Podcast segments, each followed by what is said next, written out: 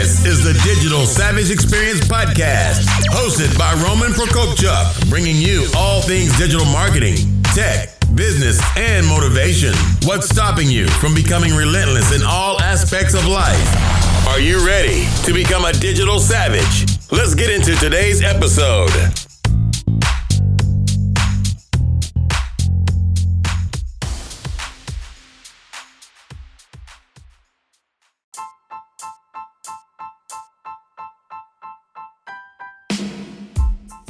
Hey everyone, this is Roman Prokopchuk, and this is the Digital Savage Experience podcast. Today I have with me Bernard Bleaton, the owner of Netware Technical Solutions. Growing up as a Detroit native, a passion for football took him from an all state in high school to an opportunity to play in the CFL without playing it down in college a injury ended his substantial career. That was when he found a new passion in the IT field. Now, with over a decade in the field, he has done everything from tech support and troubleshooting to designing advanced network security. Thank you for joining me today. Oh, it's good to be here. Awesome. So, tell me a little bit about your journey and how you got to the 2019 you and what you do currently. Okay, well, um, about 11 years ago, I started working at this uh, department store, and the department store was closing. And it was great timing because the Friday that they closed, I started up a career center to learn how to do IT and things of that nature that following Monday. And the name of that place was Focus Hope. Um, it's right here in the city of Detroit.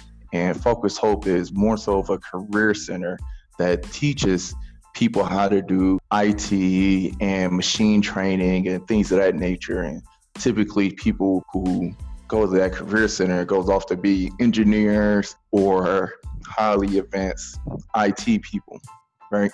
And I started doing that for maybe about a whole year. Uh, I left there, started working at a at a cable company, and I stayed at the cable company for about five years. But within that five years, uh, three years into it, to be exact, I started my own business. And then from there, I went on and got my associate's degree from ITT Tech, um, which of course is closed now. But it seemed like everything that I was learning from ITT Tech was everything I previously learned at Focus Hope. So it was pretty much just a refreshers course, which was pretty amazing because that's how Focus Hope get people to be completely ready for everything. I had uh, the cable company pay for my degree, and then uh, about five years working at the cable company, I left there and started working at a, a Japanese engineering company. And I've been working there for about six years until I had this dream one day dealing with my business, and it really made me turn my business around. Uh, so that's that's what really shifted me from uh, what I was doing previously to where I am now, the 2019 me. No, that's awesome. And after your football career, did you kind of jump into, uh, you know, bettering yourself and getting more education, or was there a period where you kind of reflected of what you wanted to do, or how did that kind of transition go? Well, after football, it was it was a pretty downtime for me. You know, uh, football has been a, a huge, huge part of my life. You know, and after after I sustained my injury, it was more so like, man, what am I going to do now? I don't have a, a college degree at this point because, like you mentioned, I, I didn't play it down in college, but somehow sort of had my shot with the CFL and other pro teams and, and things of that nature. But once that ended, I was just kind of walking down the street and kind of looked at this uh, um, career magazine newsstand, and I just said, "Oh, what the hell?" So I picked up one of those newspapers and was just flipping through it and looked into IT and said, "Yeah, okay, I, I think I can do this," you know, because I already had a, a, a fondness of IT stuff, for technical stuff anyway. Um, but later on, it, I found out that IT was the perfect segue for me. You know, in football, because of my position in football, I used to play quarterback and wide receiver. And those positions was very, very analytical. So, um, and this is where I could probably get super technical. in the football. But uh, if I get too technical for you or you don't understand, please at any time stop me I'll, I'll try to help you understand. But um, like for example, the quarterback is always the last one coming out of the huddle. Do you know why? Uh, he's basically the uh, the team captain most of the time, and he's running the plays through him and analyzing the field, what's going on with the um, the defense. Yeah, that's that's that's pretty much it. Uh, he's always the last one coming out of huddle because he has to survey the defense to see what the defense is giving him. So, for instance, he might look over at the at the cornerbacks, um, checking his wide receivers to see how is they playing his receivers. Are they giving them the the inside technique where he can only go inside and not down the sideline? Is he giving him the, the outside technique where he's giving the receiver the outside, the, the sideline? Um, is he playing five yards on him? Is he playing 10 yards off? Uh, or where's the safeties at? Is the safeties cheating to one side or not? Where's the linebackers at? Is a linebacker's feet straight or is it staggered? Um, are they closer to the line of scrimmage now than the play before. You know, all of these things go through a quarterback's mind because as he's coming out the huddle, he already knows who his number one receiver is. And it doesn't matter what play they run in, he already know in his mind who his number one receiver would be. But of course, everything is dictated by the defense, right? So even if he calls the play, he says hype, and the play started, his double one guy may not be open. So now he's going down the checklist to, to his number two receiver or his number three receiver. Maybe his tight end or maybe his running back coming out of the backfield. And if all else fail, then he'll tuck the ball and run. And see, it's that type of analytical skills that I brought with me into the IT field. You know, while I'm focused on a on an issue in front of me, I'm thinking about two or three other computer issues in the back of my mind that I know I'm going to come across later on, right? Uh, and, and that's how it really helped me in the IT field. No, that's awesome. That kind of perspective. So, what in 2019 motivates you to succeed? You know, the, the, the typical answer, being a sports guy, would, would probably be something sports related. But uh, in all honesty, it, it has to be my wife.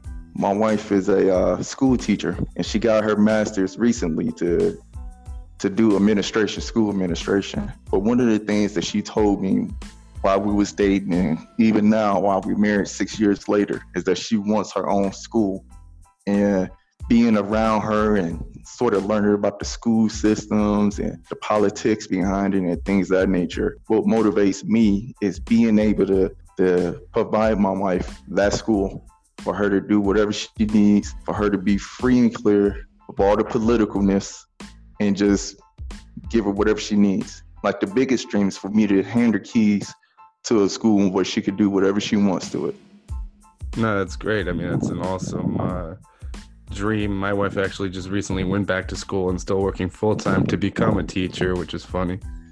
Yeah, yeah. I, have learned that uh, a lot of my paychecks goes to her kids.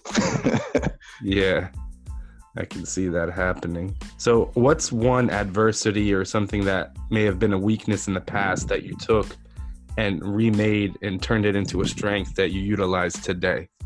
Wow. Yeah, it gets everybody. I love that question. I can see why. I can see why. Um, you know, I would have to say how, see how I can phrase this.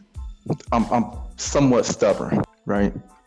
Um, I would say that that's a weakness, mainly because a lot of people would tell me, oh, you shouldn't do this, you shouldn't do that. And before I looked at it and just did it anyway, just out of spite, right?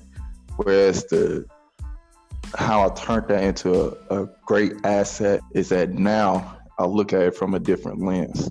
Instead of me doing it anyway out of spite, I'm seeing that they're just trying to put a lot of their inadequacies on me, their fears, um, their lack of ability to do what needs to be done on me, right? So now I look at it like, okay, they saying they can't do it, they can't do it, but I know I could do it, and here's the reasons why.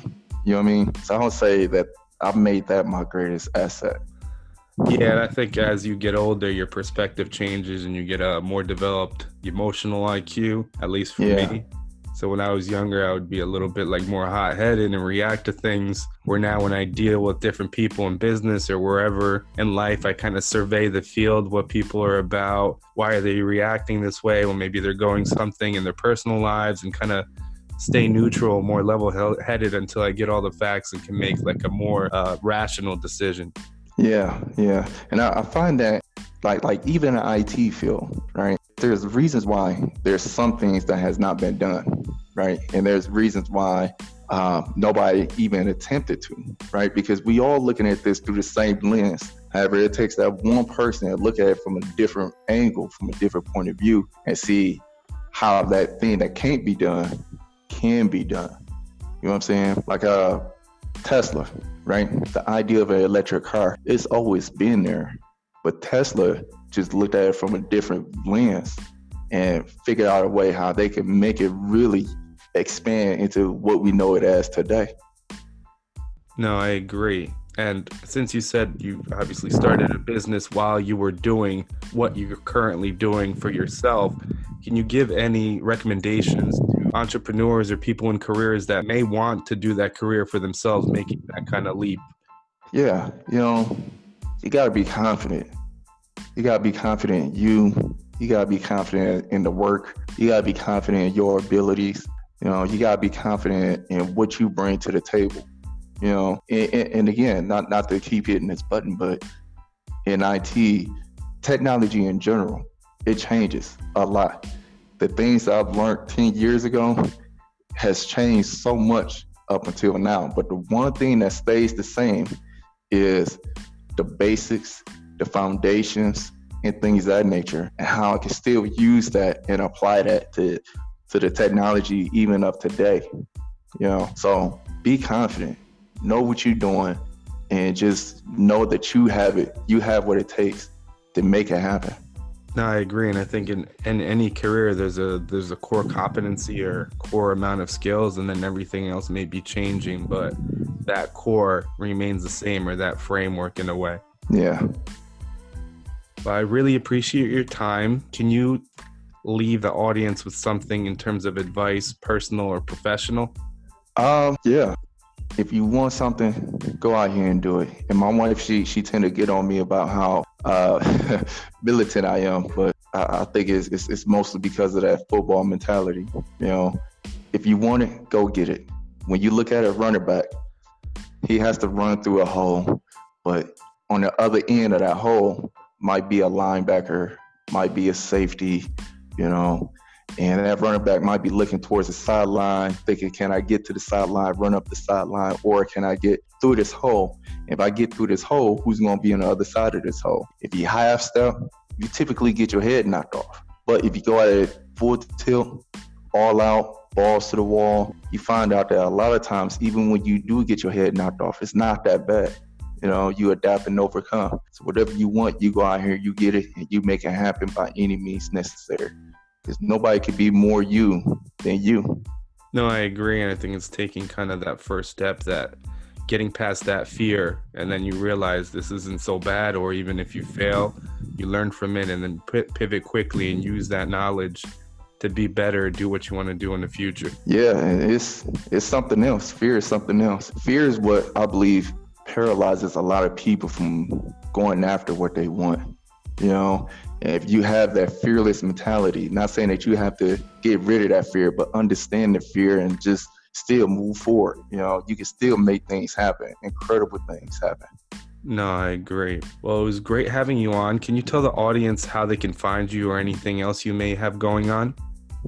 Yeah. Um, you can find me at uh, at my website, which is netwaretechnicalsolutions.com. We have uh, webinars often. Um, I'm not trying to sell you anything, but I am trying to give out as much information as I can to help people's businesses. You can find me at Instagram at Tech Strategies Guy and Netware Technical Solutions um, on Instagram.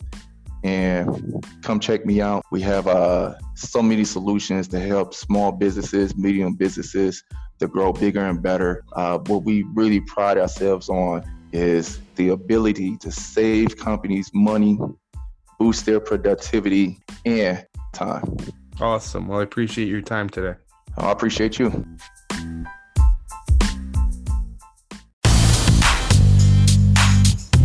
This podcast has been brought to you by Nova Zora Digital. Find out how Nova Zora Digital can help your company grow online. Learn more at novazoradigital.com. Until next time, all you digital savages.